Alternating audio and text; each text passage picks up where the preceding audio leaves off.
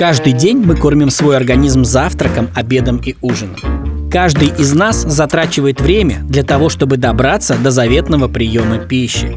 Чтобы не тратить это время впустую, мы решили помочь провести его с пользой. Пять минут полезного. Так называется наш подкаст. Пятиминутные, мотивирующие аудиорассказы. Не забывай кормить свой мозг. Он тоже хочет полезной и вкусной еды. Царское меню исключительно для тебя. На завтрак ты получишь самые ароматные мудрости великих мыслителей.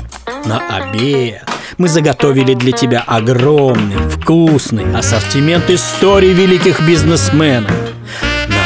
Ужин самые прожаренные и великие мысли выдающихся правителей.